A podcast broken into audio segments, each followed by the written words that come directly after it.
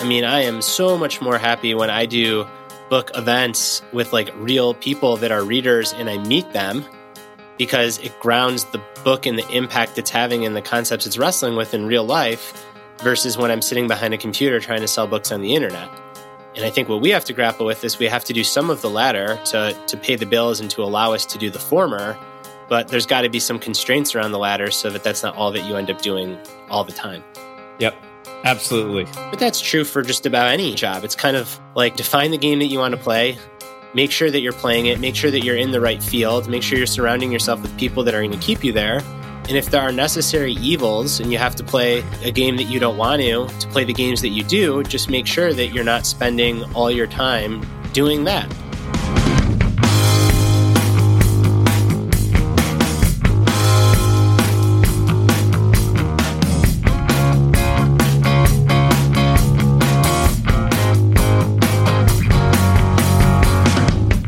Welcome to the Growth Equation podcast. I'm Steve Magness, joined as always by my good friend and colleague, Brad Stulberg.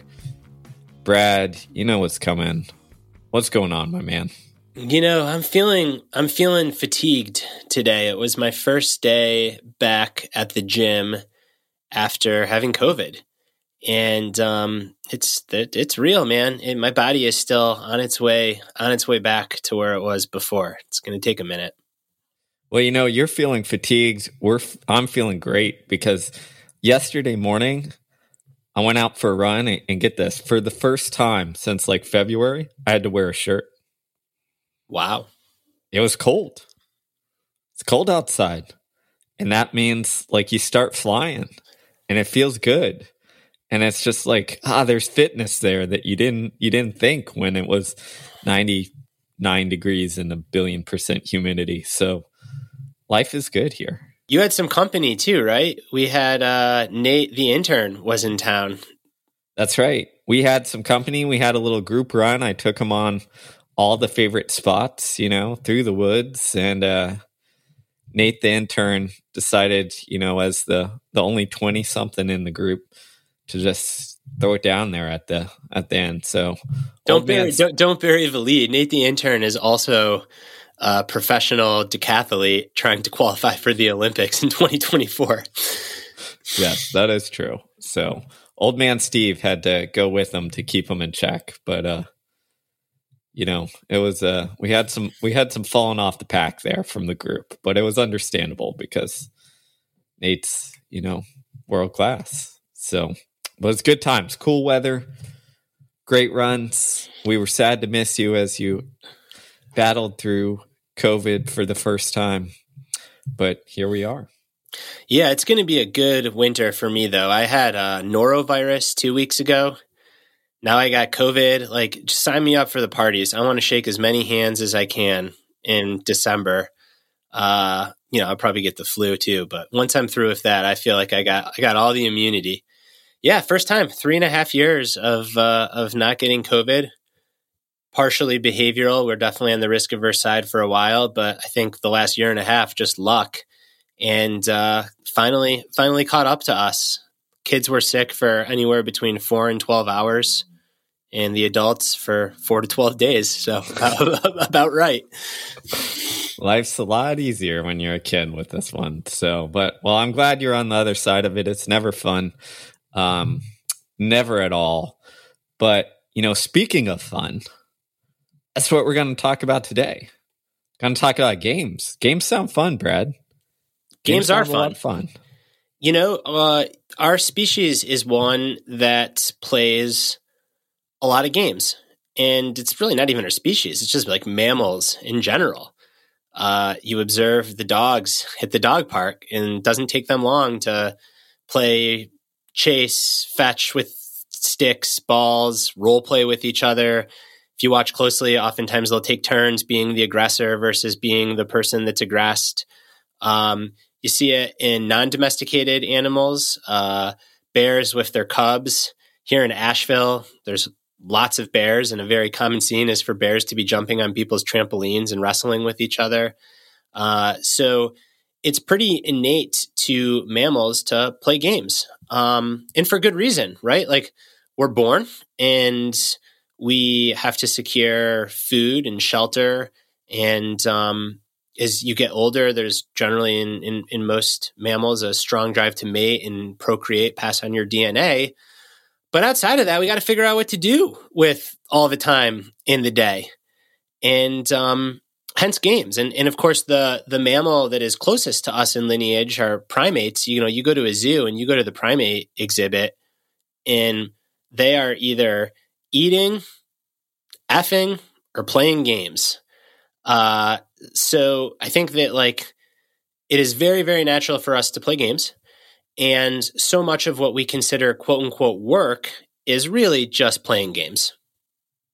Yeah, exactly. You know, I just have to note there that our dog Willie thinks he's playing games all the time, even when he's not. I mean, he's convinced that he and our daughter Hazley are playing all the time, and Hazley is clueless as to what game he's actually playing. So it's it's fun to watch. It's like in ingrained. And I'd add a, in addition to that, there's all sorts of research that shows like there's a huge benefit to it. I mean, part of childhood and growing up. Like games are where we learn about like competition, friendship, rules, like interaction, um, handling conflict, defeats, etc. Like all sorts of great research that show that like that's what we learn. And if you look at some of that, what's really interesting is the way we play games changes as i'm sure you're aware with your kids watching them play solo and then with the like with others apart and with others together and then the complexity of games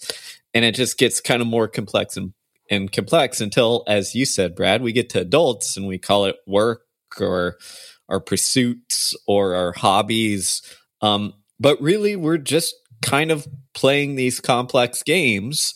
Only the difference, I would say, is that when we're younger, we define them better. We know what it means to win or lose. We know what we're trying to accomplish. We know the game we're trying to play in terms of like, is the point to have fun? You know, if it's me, if it's going back in the day, if it's us on the cul-de-sac, right, playing a game of pickup football or basketball, what do we do if the score is lopsided?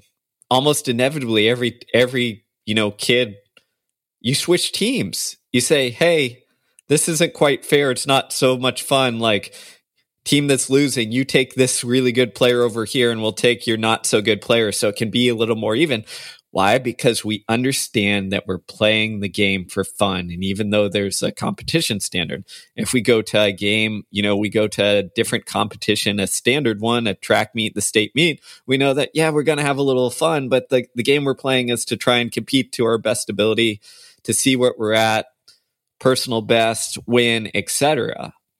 And I think as we get into the adult games, we do a really poor job of understanding A, we're playing a game and then B, defining what we're trying to do in that game. That's right. And one other conceptual layer to this is the difference between infinite games and finite games. And um, this is a model that was developed by James P. Carse.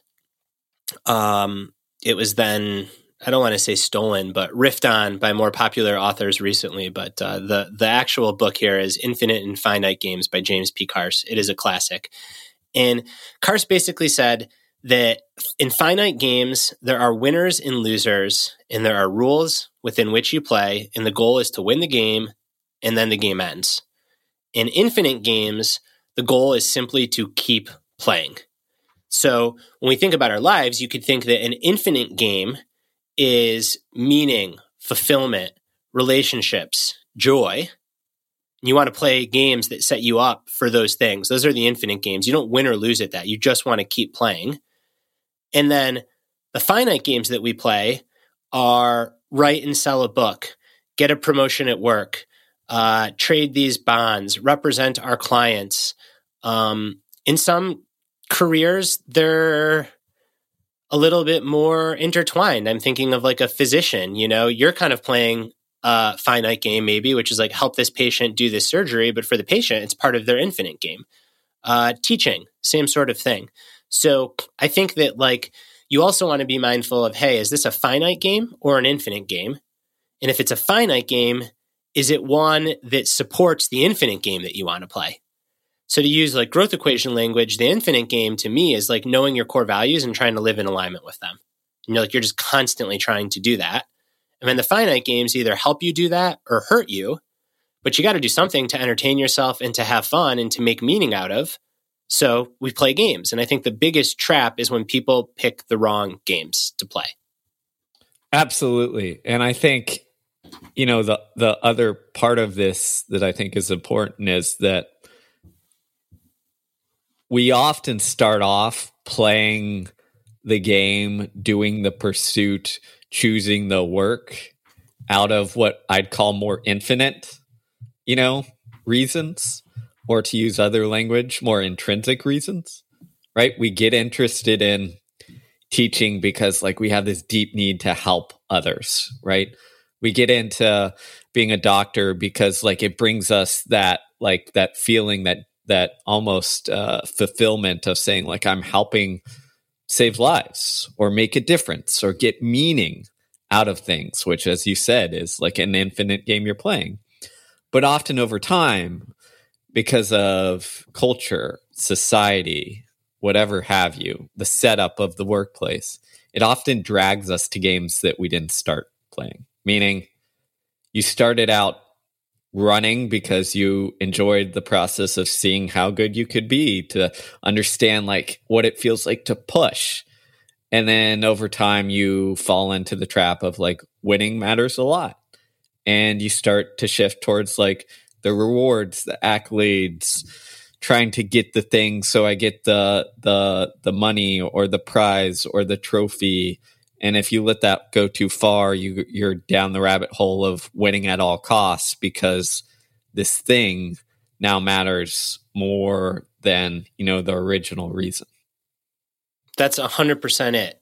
Um and then you get like overly focused on that thing and the original reason gets completely cannibalized and crowded out in your attention so not only does it matter more but you can no longer experience so if the original thing was meaning fulfillment curiosity joy challenge you don't even get to experience it that anymore because you get so fixated on the finite thing you know dollars made books sold record deals struck clients gotten, sales closed, whatever it is.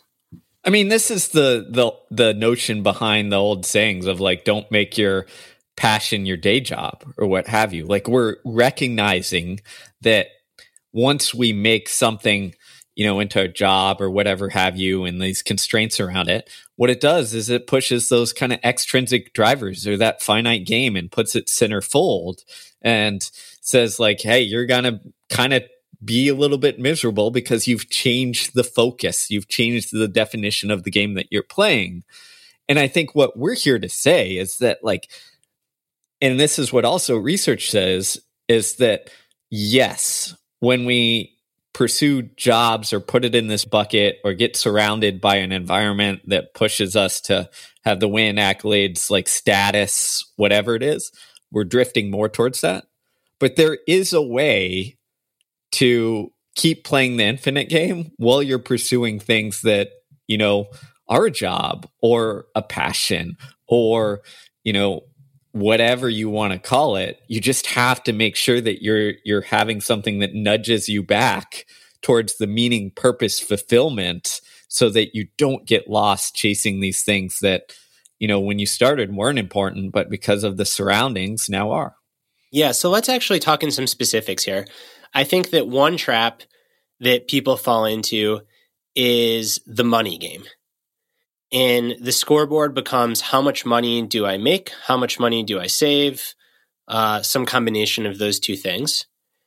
And that is, to me, generally speaking, not the game that people want to play because people actually don't care about money. What they care about is autonomy, uh, ability to spend their time and energy how they want, health, um, fun, relationships, um, some people might think they care about status, and maybe they really do, and money is a signal of status. But money is just paper. Like at the end of the day, no one is like, oh, I amassed all this paper and I spent all my life just amassing this paper and now I'm going to die. And you could say like there's generational wealth uh, and passing on money to your family. But I do think that one trap is that people get sucked into playing the money game at the expense of actually like living their life and enjoying it because they just want more, more, more, more, more, more money. Yeah, I mean it's it's the hedonic treadmill at its best, right? It's like money is ties into status, but it also provides this quick hit of feeling like you're, you know, achieving something worthy, etc., um, without actually the like deep fulfillment that we crave. And I would say like the money game, and I think the other big one, and you mentioned it, I mentioned it, is like the status game, which is similar to money, but in a way it's different. Like the the way I'd I'd show it is it's the person who you know um, strives to have a billion followers on Instagram or Twitter, even if they're not monetizing it. Why? Because they want the status of appearance of like, oh, I'm the man in this area. And there's a bunch of different areas for status. Like we're we we battle over that um, as a species. But I would argue that money and status and some of the others are simply um, using what I'd call the candy version of fulfillment instead of like the deep nutritious version.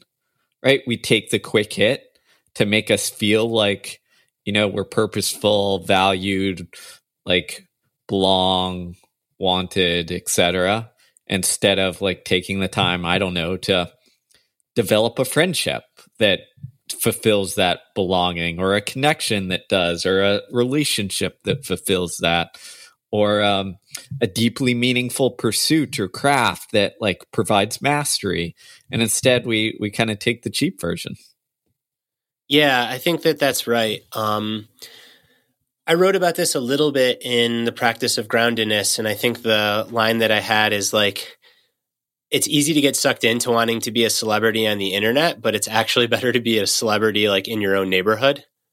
Um, and then I wrote about this in the newsletter recently on um, a distinction that was made in a Good New Yorker article about attention versus recognition in how attention is having tons of people know your name, but know very little about you or who you are, but they know your name. Like this is the gazillion followers or the cable news talk show or whatever.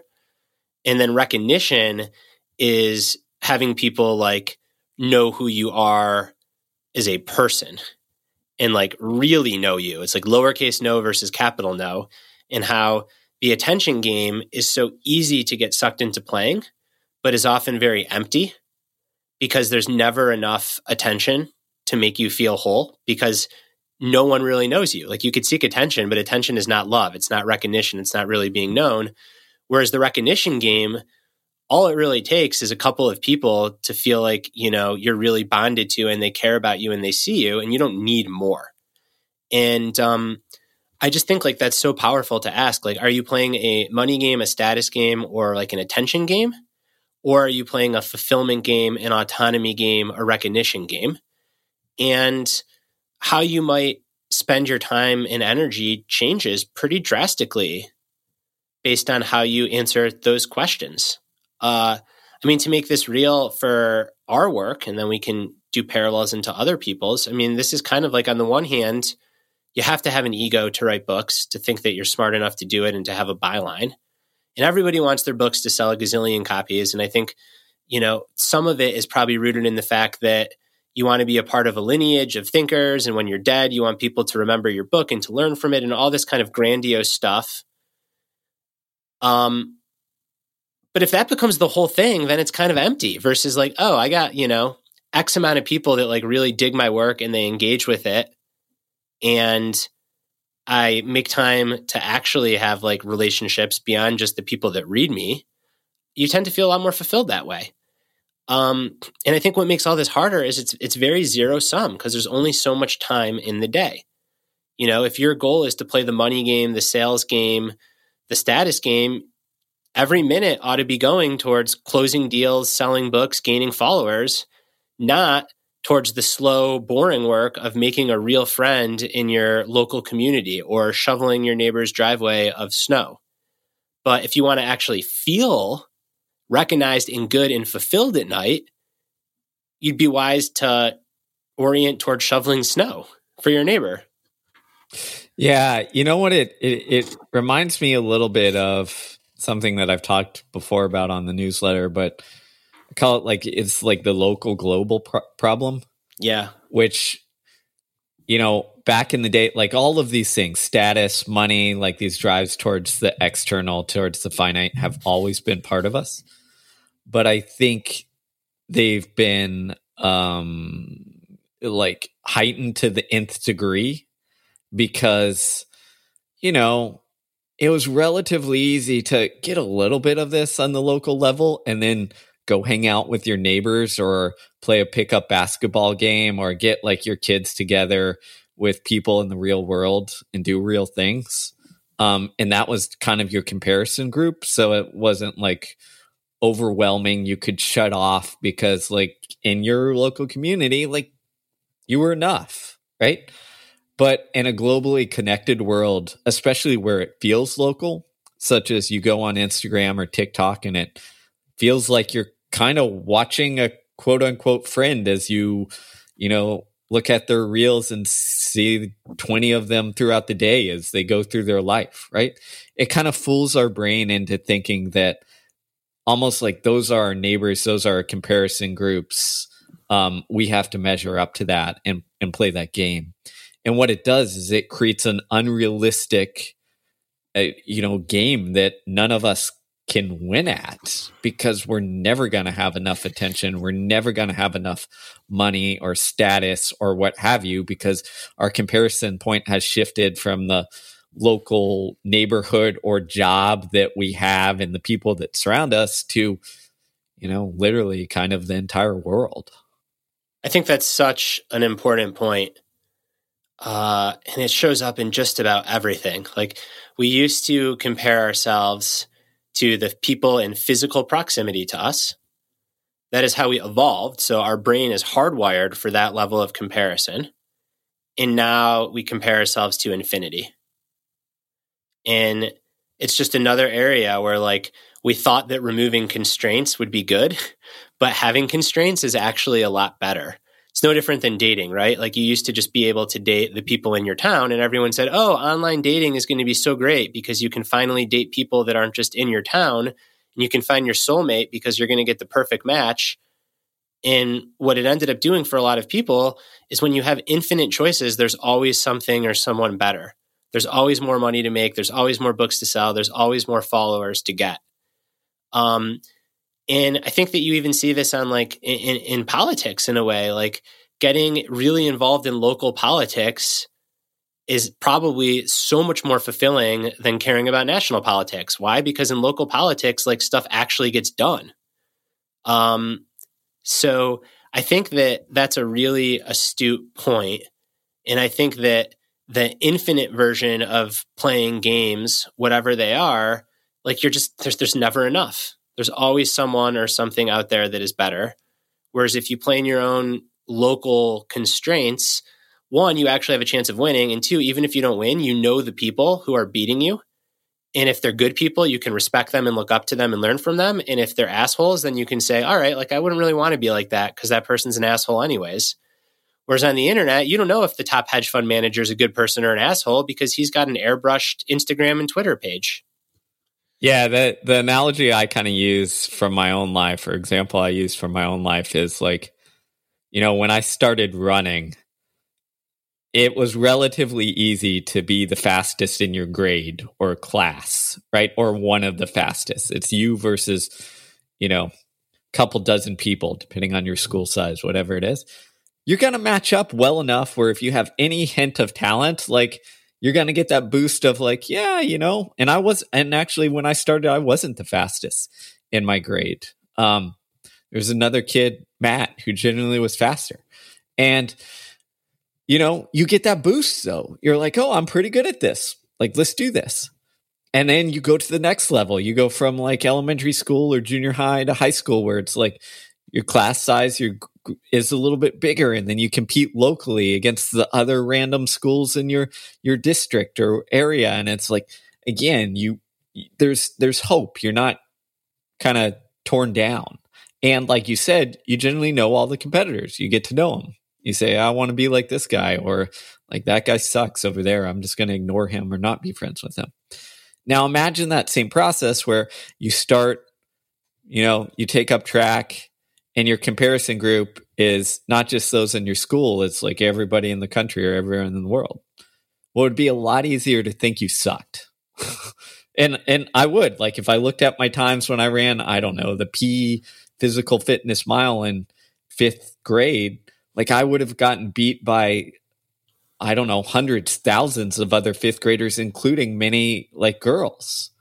Now, if that was the comparison, like fifth grader Steve might have been like, uh, this sucks. You're not good. Like, go do something you have fun with. And I wouldn't like have pursued that. And I know it's not quite as drastic as that, but I think it's a good example to show how this interacts with like motivation and identity and and all of this stuff. Whereas we over index on um on some of the external and extrinsic in a world that is global, it really kind of sets us up for this sucks. I'm going to be miserable or I'm going to chase these fleeting hints of of feeling good at the expense of long term fulfillment. Yeah, two things. One related, and then one mm, kind of like broader point. The related point, because it's on my mind a lot. I'm speaking at a conference that's about like transforming youth sports. So just youth sports have been on my mind a lot, and um, it's kind of like your little league versus AAU. Because your little league, like you have to live within the the district confines to be eligible to play and you could dominate your little league, but then you go to AAU and suddenly you're playing in regional tournaments, national tournaments, now sometimes international tournaments. And a kid that would have so much confidence in their sport if they were in little league might feel like they stink because they're on the AAU circuit. And if all you were to care about, forget the kid's emotional, mental, social health, if all you were to care about is performance, it's not always the best outcome because you could argue that, yeah, playing up and playing against kids that are better than you helps you. And there's truth to that. You could also argue that when you're really dang good, getting some positive feedback and feeling like you're really dang good is also helpful. So these are like these two opposing forces that are at play. But to me, that's just like another area where literally, like it used to be, you're in your community and now you're in a national circuit. Yeah, exactly. Spot on. I couldn't have said it better. What's the second thing that was on your mind? All right. The second thing is just the importance of, and, and I wrote about this in the newsletter. So for readers of the newsletter, this will be a, a refresher. For those of you that don't read the newsletter, you can go get it at our website, www.thegrowtheq.com. Um, it's not enough to know what game you want to play. You kind of have to like go to the right fields. So if you wanted to like play the running game, but you kept jumping into a swimming pool, you'd probably be like, man, it's like really hard to run in this swimming pool. Like I'm not really going too fast. I don't feel like I'm developing fitness. Like there's all this water, it's resistant. You would never spend all day in a pool if you were trying to play the running game. Yet so often you could hear a podcast like this and say, well, I want to play an infinite game or I want to play the recognition game or I want to play the like really being known by people I care about and finding fulfillment game. But then if you spend all day on the internet or on the AAU circuit or looking at trackers of wealth or how your sales stack up against your entire company or whatever it is, well, then you're in the wrong arena. So you also have to make sure that like you're spending enough time on the right arena or the right playing field for the game that you want to play. I think that's a very astute comment. I mean, again, I think it comes back to something that we talked about at the very beginning is as adults, we often don't take the time to define what game we're playing, to define what field in that game we're we're trying to do. And I always also add, which goes into this, is like, you know, define kind of what success in that game means. And that could be so I'll give the example, you know, are you going to go try and win the Olympic gold no matter what? Or are you trying to yeah, the Olympic gold would be would be great, but like you're going to do it the right way according to your values and and not cheat or whatever have you. Like those are two different games to play or two different definitions of success um, around things, even though they're both accolades on it. And then the last thing I would say is uh, also is like once you kind of figure out what game you're playing and define those things is um have periods where you keep coming back to that so that you don't get lost, which is the other thing I think that happens as an adult. Like we find ourselves in the wrong field because like we got dragged over there by like Jimmy or Johnny or whatever corporation or whatever, mm-hmm. you know, sometimes too much time on the internet, even.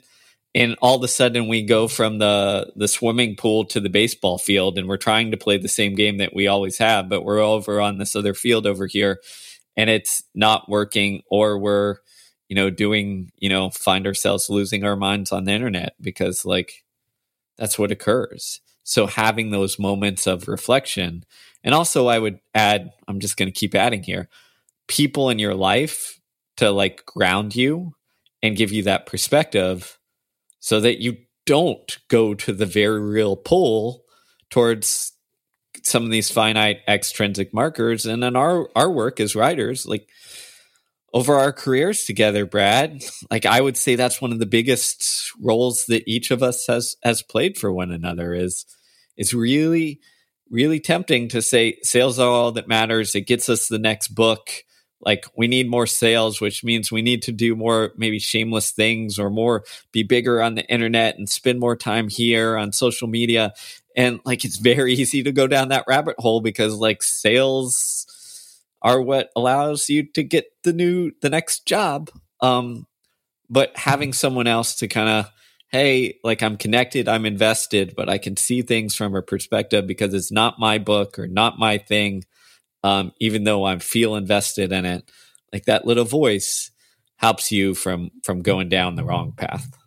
And if you only play the sales game, then you're never going to be fulfilled because it doesn't matter if your book is at Barnes and Noble and that's the coolest thing. It doesn't matter if your book's a national bestseller, that's the coolest thing. Doesn't matter if you're a New York Times bestseller and that's the coolest thing because unless you're outselling atomic habits then like you're not winning the sales game and if that's the game that you spend all your time playing then you're going to miss out on a whole lot of fun and meaning and relationships along the way um, i mean i am so much more happy when i do book events with like real people that are readers and i meet them because it grounds the book and the impact it's having and the concepts it's wrestling with in real life versus when I'm sitting behind a computer trying to sell books on the internet.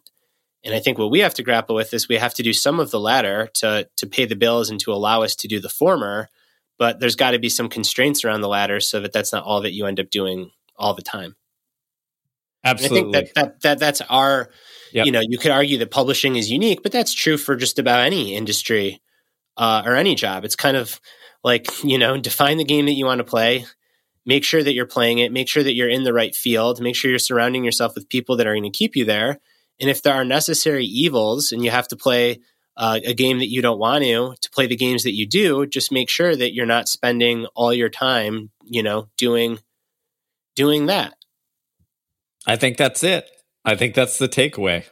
So there you go. That's that's you know, make sure you're playing the right game and have the constraints and the help to keep you on that path that you want to be on. I think that's the key to not losing your mind on the internet. I think it's the key to not losing your mind chasing things that you know leave you feeling empty because it's impossible to satisfy yourself. I think that's the key to not succumbing to those kind of win at all cost mindset that results in cheating, fraud, crossing boundaries that you wouldn't wouldn't cross because like the thing matters more than anything else in your world. Well said. Uh, we appreciate everybody listening to the show. If you enjoy it, please leave a rating and review on Apple or Spotify. As a reminder, the best way to support our work is to purchase our books. You can also listen to those if you're an Audible person. My latest is Master of Change. Before that, Steve put out Do Hard Things. We also have the practice of groundedness and peak performance. So if you are into our stuff, you'll dig our books. Grab them wherever you get your books or on whatever audio app that you use. And with that, we'll catch you next Wednesday.